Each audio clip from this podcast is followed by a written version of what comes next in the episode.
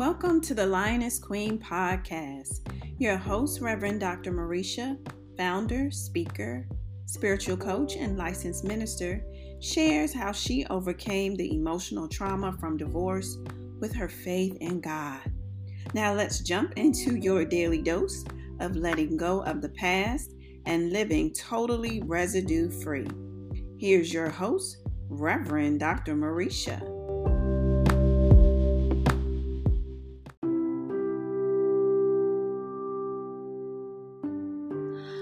Right, welcome back. Welcome back, my Lioness Queens. I am truly excited about today's episode because we are highlighting another Lioness Queen this week, and her name is Marilynn Dawson, who has so many gifts. Uh, they're they're really kind of hard to uh, even give you all of them, um, but she is a certified solo mom, agape resource tactician. Uh, she is an author, a life coach, a blogger.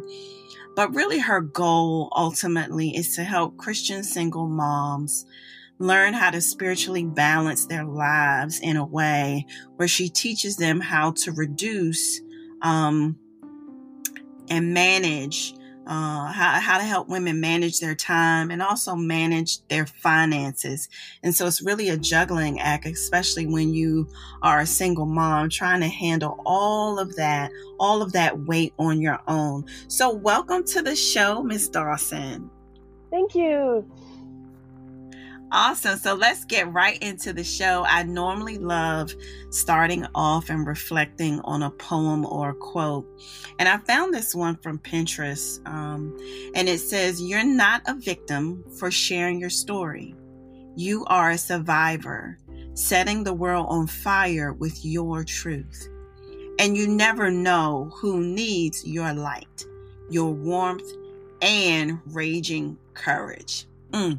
I truly mm. believe this quote is all connected to Miss Dawson's story. And I truly believe um, when one has the courage to overcome abuse, it definitely is a testimony. It definitely is a reflection of God's goodness.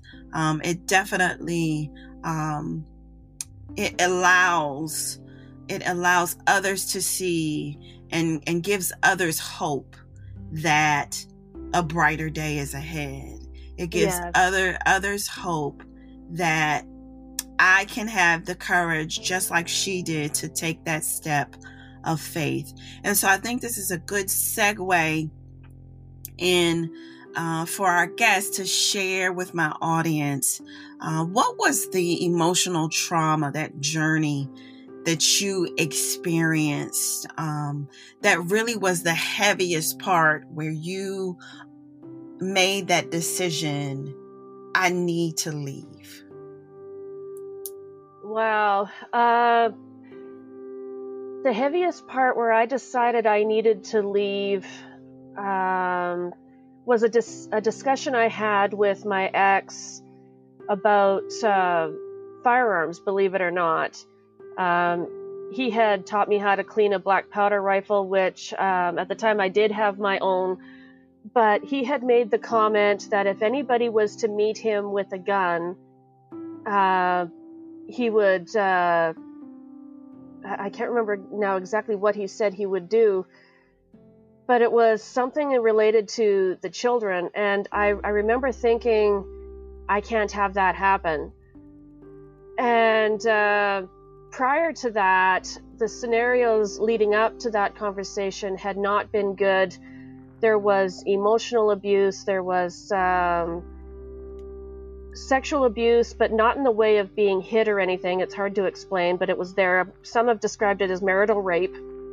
Um, there was uh, financial abuse, and uh, I had already been told a couple years earlier that perhaps separation would be helpful, but I'm one of those people that doesn't learn to give up or let go easily. So when this conversation about firearms happened, I realized I had to go.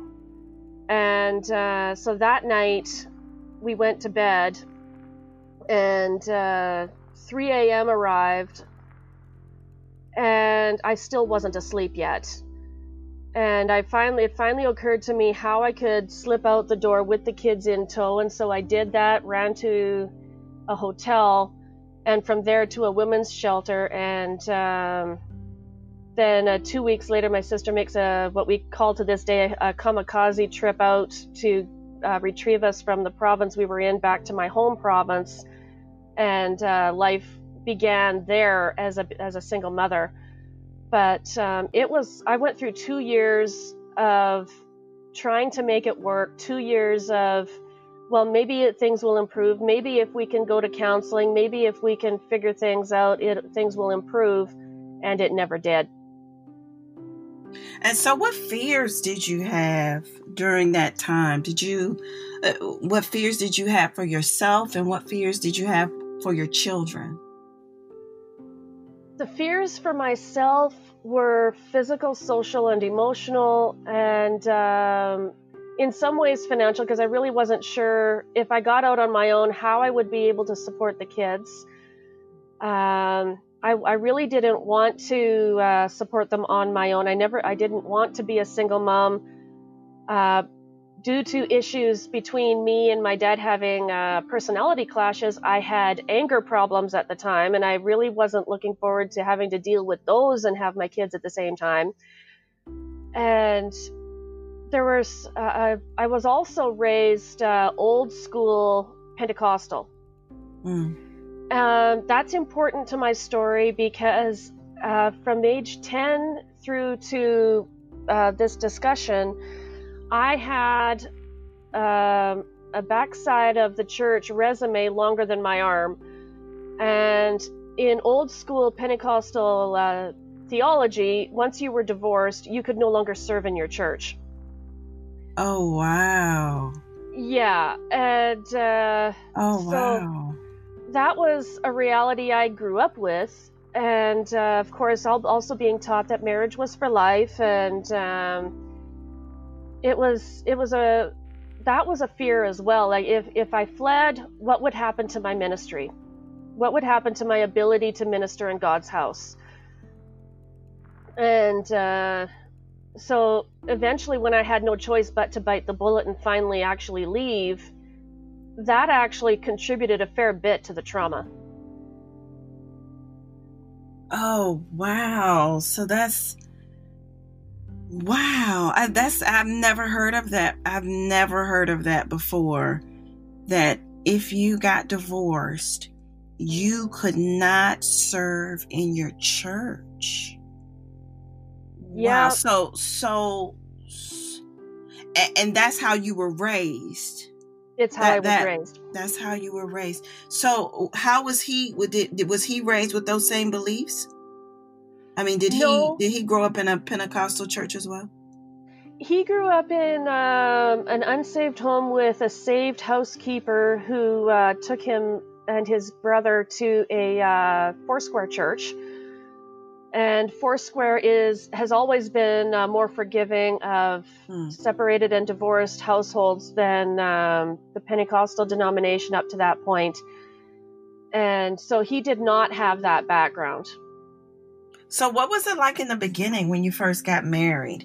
What what when did when did that when did it shift? When did when did that shift take place? Uh, when we first got married, he was uh, participating in uh, adult Bible study classes during the Sunday school hour at church.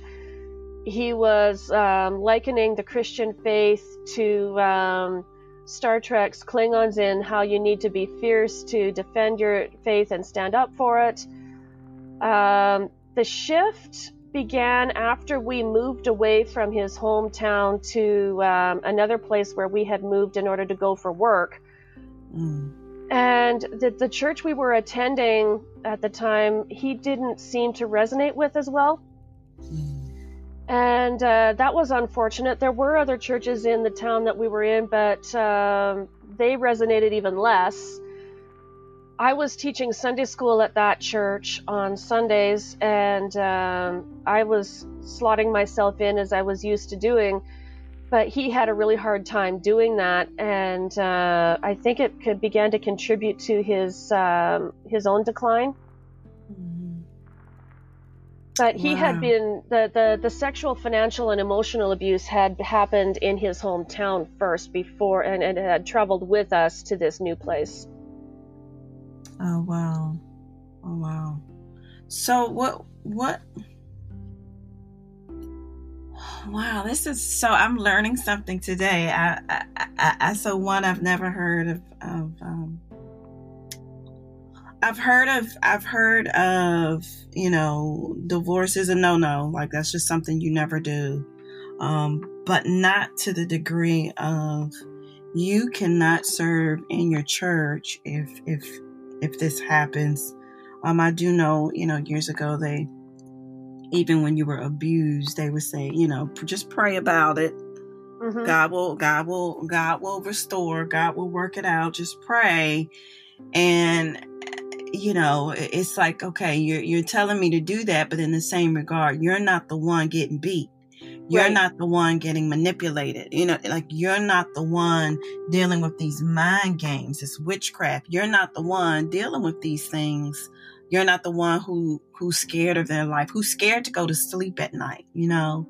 Right. Um, and so so how did you cuz this is especially since you were raised this way, how did you hear from God to say, you know, my daughter, like your my say your safety it, it that that is my number one concern and I truly love you no matter what decision that you make. What was that? What was that process like for you? Because that that that right there to me is huge, especially when you've been raised and I would say programmed a certain way mm-hmm. to really understand uh I mean God's unconditional love and that his love I mean, it conquers a multitude, right? And so, how how did that process? What did that look like? Uh, to begin with, it um, began. It got shaped by the fact that when I married my ex, we we began attending his church, which was the Foursquare Church. Mm-hmm. So I spent six years away from uh, the Pentecostal church in Foursquare and uh, it was the Foursquare pastor that first told me um, two years prior to my leaving that, you know, you might want to separate for a while and see if you can work things out. And they understood where I was coming from on um, the divorce teachings, but they were urging me to at least separate. And uh, I believe that was God speaking through them the first time, urging me to get out of the situation and I wasn't uh, entirely listening at that point. I still thought that, well, if you fight for it, you can save it. And under many circumstances out there, that's true, but it takes both people to fight for it. And uh, so when I when I finally fled, I was scared spitless, and um, the next two weeks uh, after I fled, uh, not only was I in severe flight or fight syndrome, not, and maybe getting an hour, maybe two hours sleep a night while I wrapped up my affairs in the town that we were in, um, God was still telling me that yes, this was the decision He had uh, had been asking me to make two years earlier, and now I was making it. He was happy I was making it. Now things could start to change and uh, when when I came to the the town where my sister brought me, where my family was living, the the Pentecostal church there had since left that early teaching, thankfully enough, but I did not know that yet. Mm-hmm. mm-hmm. And um, one pastor I had met with for a bit of counseling was still very much old school, which was not helpful. Mm-hmm. And I only had two or three sessions with him because I just couldn't handle the uh, the judgmental behavior I was getting. And uh, at first, I thought, well, maybe I'll just hide in the choir because I do sing. That's one of the giftings God has given me. And I figured, you know, if I can just hide in the back row, nobody will ask any questions, and um, I can at least serve here. And God had other plans.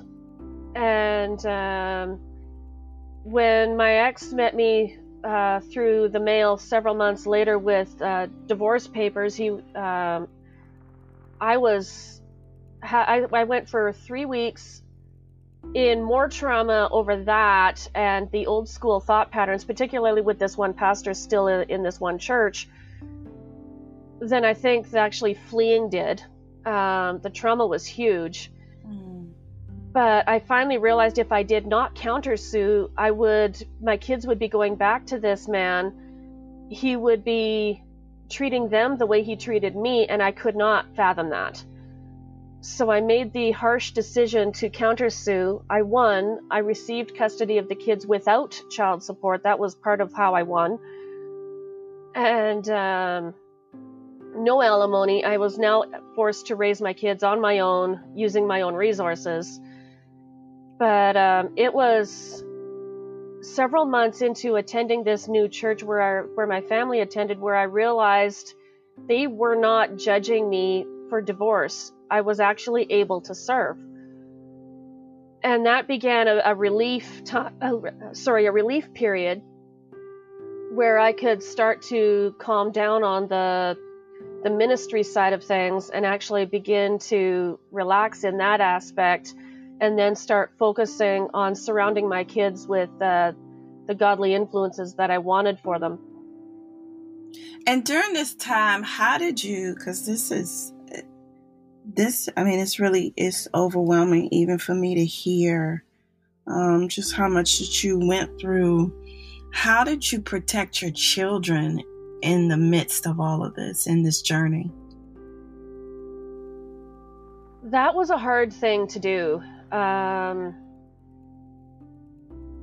in fact i don't even think that protecting them is the right word for it.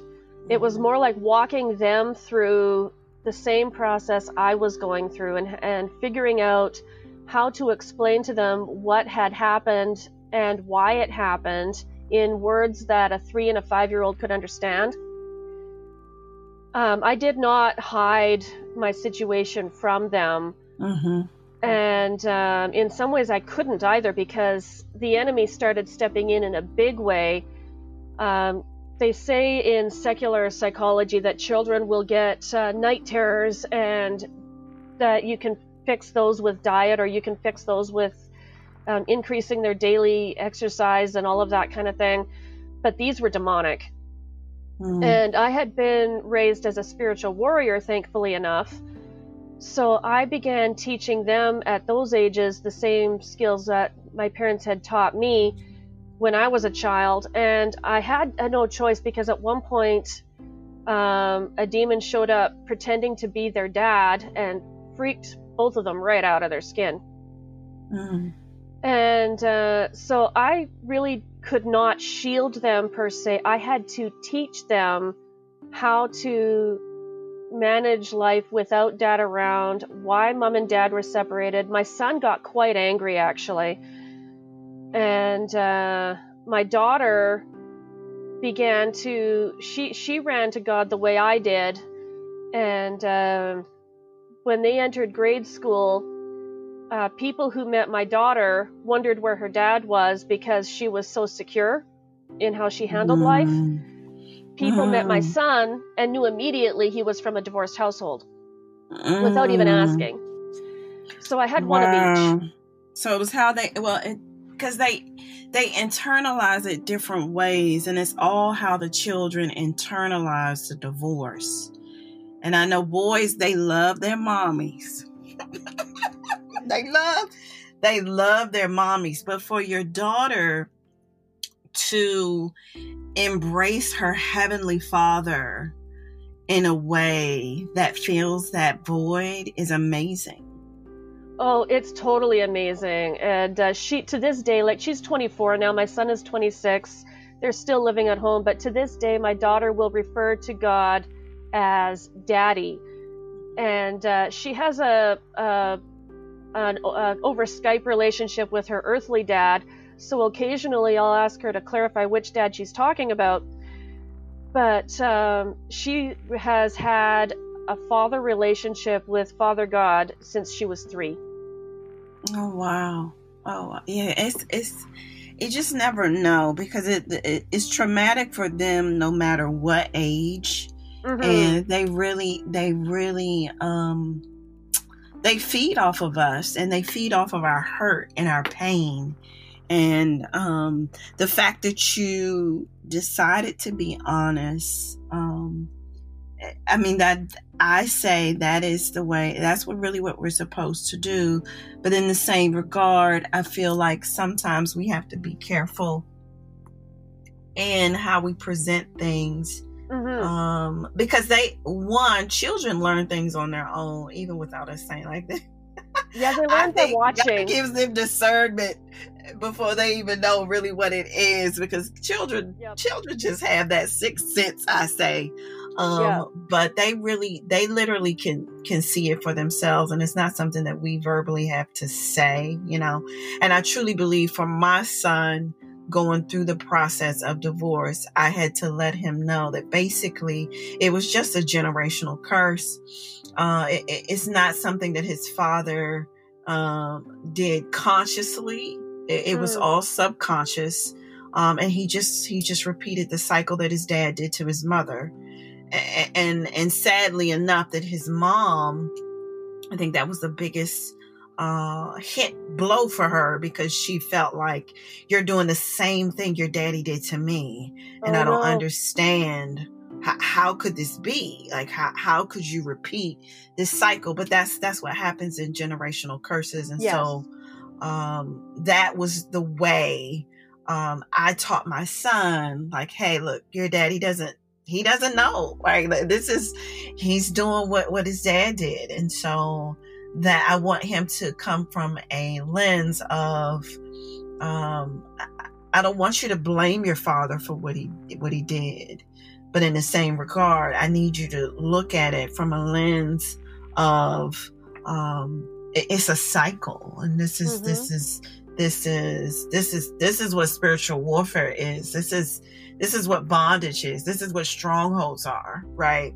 Yeah. And so is there anything in your ex-husband's life that you could say um uh led to the reason why um he's so angry? Is there anything in his childhood, anything in his relationships with his parents? Um, did something traumatic happen to him? And do you, yeah, do his you... parents uh, divorced as well. Um, that was not a generational curse per se. The generational curse in his household was actually suicide. Mm. And uh, we had broken that curse um, early in the marriage. And um, his dad had both his parents, his mom more than his dad, had been abusive to the kids.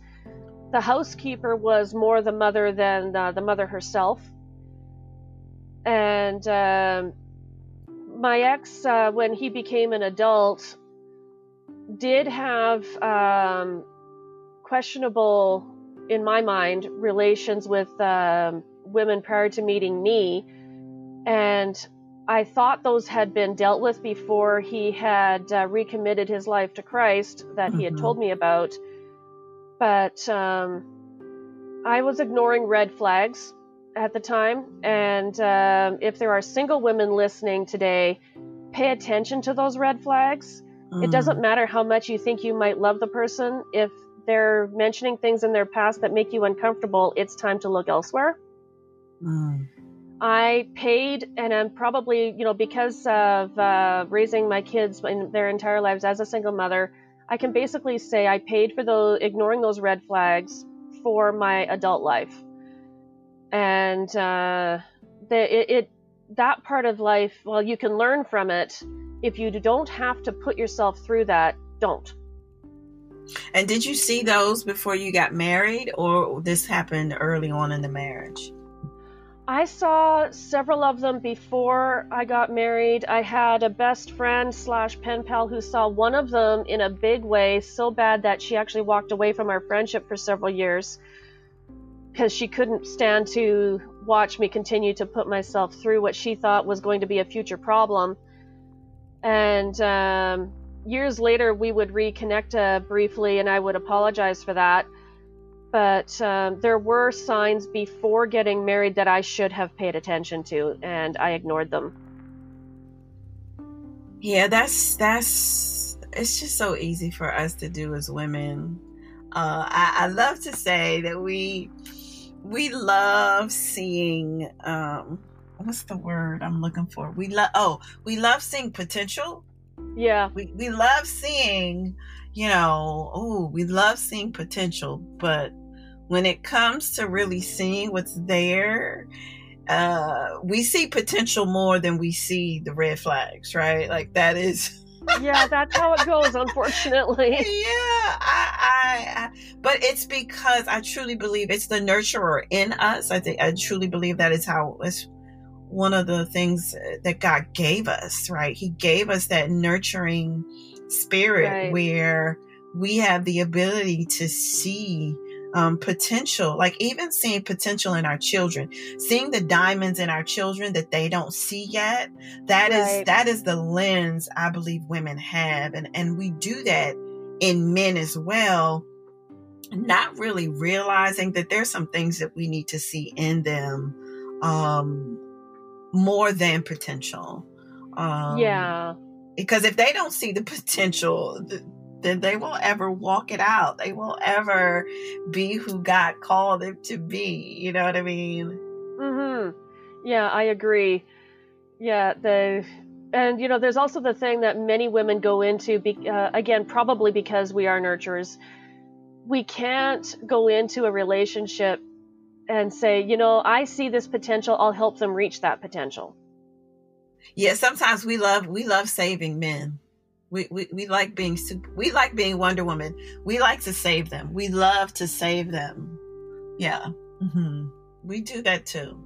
Uh-huh. And again, that's easy for it's like it's so easy for us to do. Again, I truly believe that is that that is in our nature card, right? Our nurture nature card. Like we we love, you know, um, I helps. I, ha- I hate to say it, but sometimes we love projects. Right. It, it yeah. makes us feel. It makes us feel some type of way that I've helped this person evolve. I've helped them. You know, not realizing, especially as a man, you know, God created them first, and so there's certain things that God expects yeah. them to do, to know how to do in order to be the man of the household. But in the same regard, it's like us being, you know, the movie, uh, what's that? My Fat Greek Wedding. Have you ever seen that movie? My Big I've Fat heard of it, Greek but Wedding? I haven't watched it. You've never seen it? Oh my gosh. So I love that movie. So in the first one, uh, there was some question with the daughter, and the daughter was questioning whether or not um she should get married. So she was greek and he wasn't. And and, and there was all of these uh, different types of i mean customs that they did you know so right. he was like a foreigner to them. Um, but they fell in love. And so she didn't know if she would marry them or not. And the mother talked about she was trying to tell the daughter look even though your dad is Greek and I'm Greek, you know, it's still a lot we don't have in common. And she said, but she said, he is the head, but I am the neck. And I'm going to tell you what, I have the ability to, to switch that head and turn that head any which way I want it to go.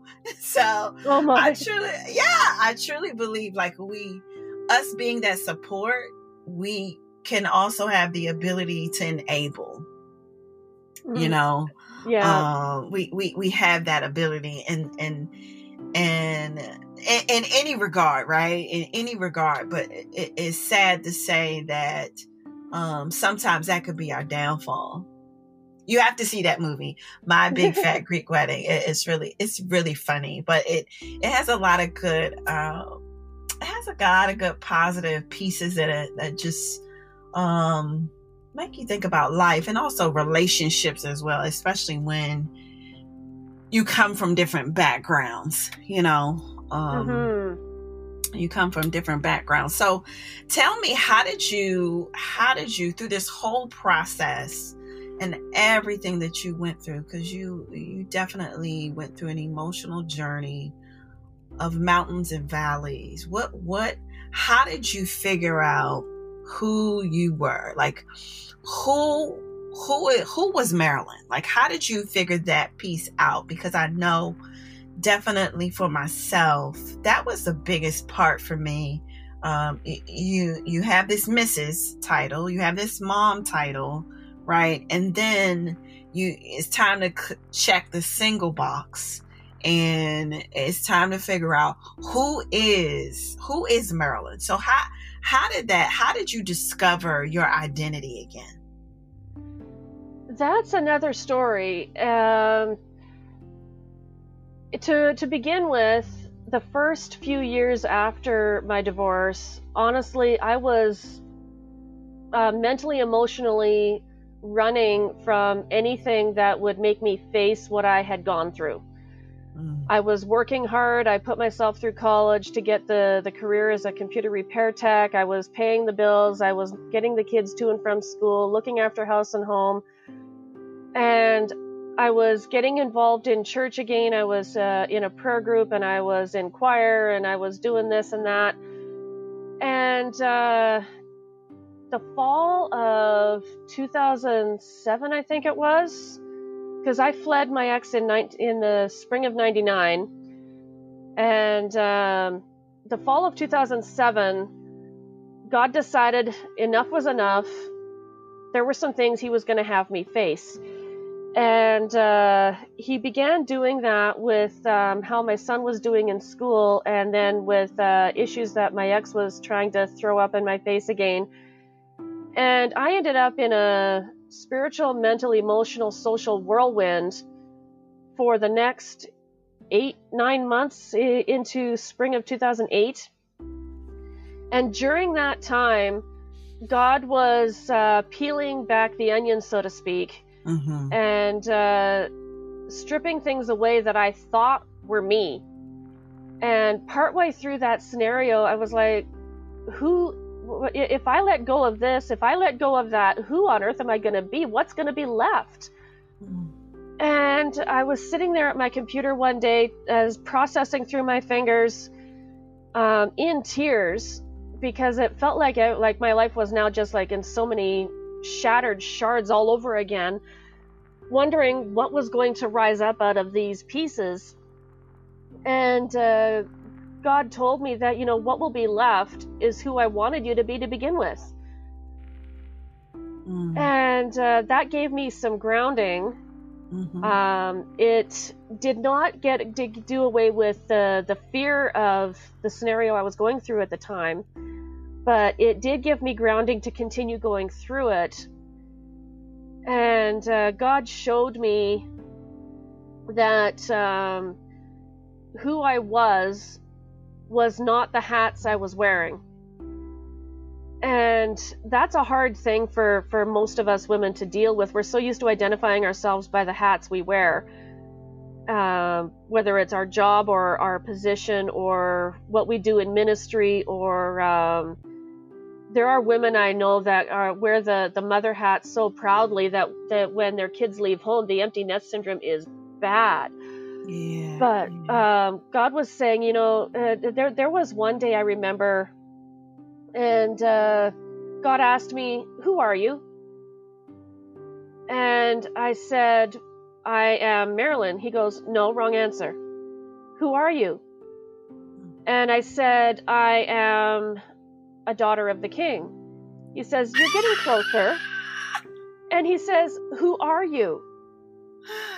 And I said, and, and, then all of a sudden it dawned on me, and it became, uh, I, I went scrambling for Bible studies at that point. I said, I am your bride. And uh, I'm about ready to burst into tears here as I recall that scenario. Oh. But he, he says, That's correct.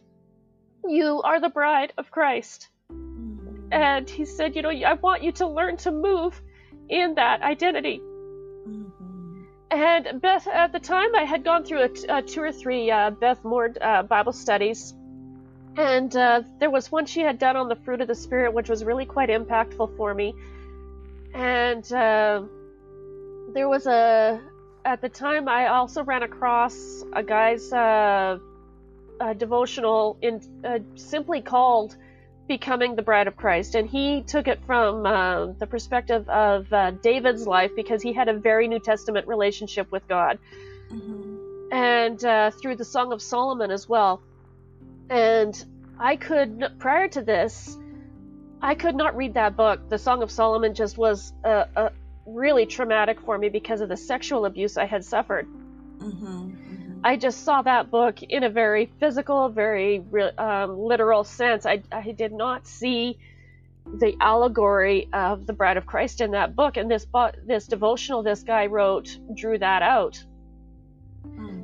And uh, so when it came time to actually share my own story, I realized, well, I can't give it the same title as this guy's book. I'll need to do something different. So I called it "Becoming the Bride of Christ: A Personal Journey." And uh, that going through that that the Song of Solomon in allegorical form was very therapeutic for me, very traumatic at the same time, because I saw myself in many of the uh, problem spots that um, the woman in the in the in the book goes through, and uh, I, it just put a put that book in a, of the Bible in a whole new light for me. But learning to see myself as the bride of Christ, learning that I could enter into the the courtroom of the Lord without hiding behind the hats that I wear, without hiding behind um, the defenses I had put up, mm-hmm. was it, it, was huge. It, it was massive. Wow, I'm gonna tell you my last guest who I had asked that question, she said to me, and you said it, but this is what she said. She said, when I asked her about her identity, she said she went through all of these different ball of emotions. And she said, I had to come to this question. And she said, What would the daughter of a king know about who she is? So when you mm. said daughter of a king, that's what I hollered because that's what she said. Uh-huh. What would a daughter of a king know about who she is, who her heavenly father is? And that is key because when you get to the place of knowing who you are in him, Mm-hmm. That is when the healing can take place. That yeah. is when those the, the the layers come off and God reveals who you are because we get so attached to people and, and, feel like this no I'm I'm this person because I'm attached to to to him or to her. No, no. Daddy wants to know no who are you? Yeah. As it relates to him because that technically that's who we are. And so I love, I love that. I love that story. That was so that was so beautiful, Marilynn. That was so beautiful. So let me say this. Our time is gone, but I want to I want to give you a big thank you for being our guest today and coming and sharing your story with with with my audience. I, I truly believe that women will feel that they can take that step, that they can um, walk in wholeness, that they can learn who they are in Christ. And mm-hmm. and really, truth be told, the fight is all in our mindset. The fight is all between our ears. We have to realize who we are in Christ. It's not about what we've done. It is about who we are in Him. And so yes. we have to realize that uh, we sometimes we like to connect um, and attach ourselves to things and to people. But I, if we have the mind of Christ, we can learn how to peel those layers back We can learn how to be, get naked before the Lord and really mm-hmm. learn who we are and realize that we are enough. And I think that's the biggest trick of the enemy is he doesn't want to realize that we are enough with the Lord you know? And so i always love to um, woe my listeners at, at every at the end of every show and woe stands for words of encouragement. So what words of final words of encouragement do you have Marilynn, to share with our lioness queens today?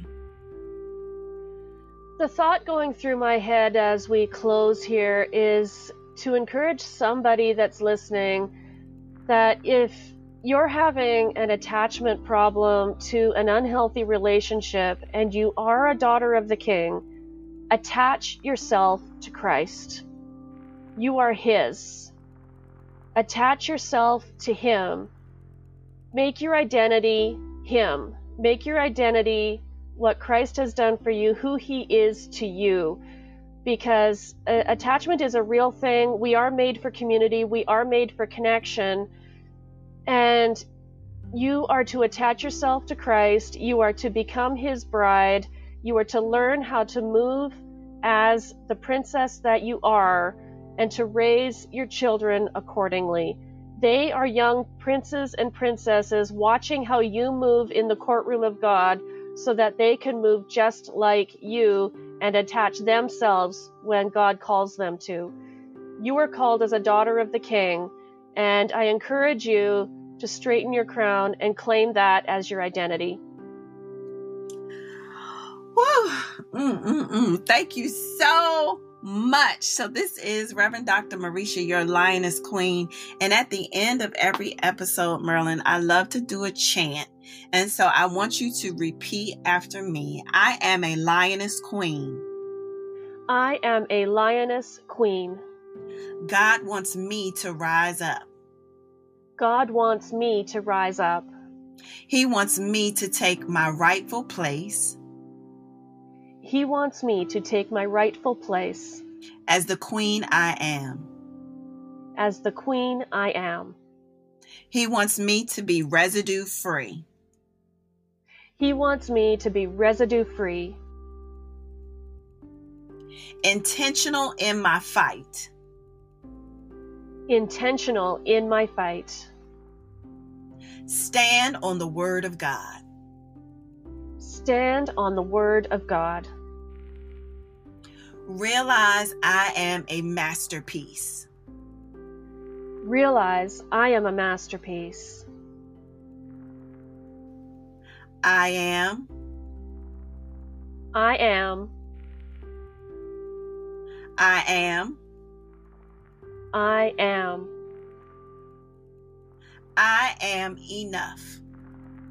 I am enough. I am a lioness queen with a purpose. I am a lioness queen with a purpose. Amen. Amen. Amen. Amen.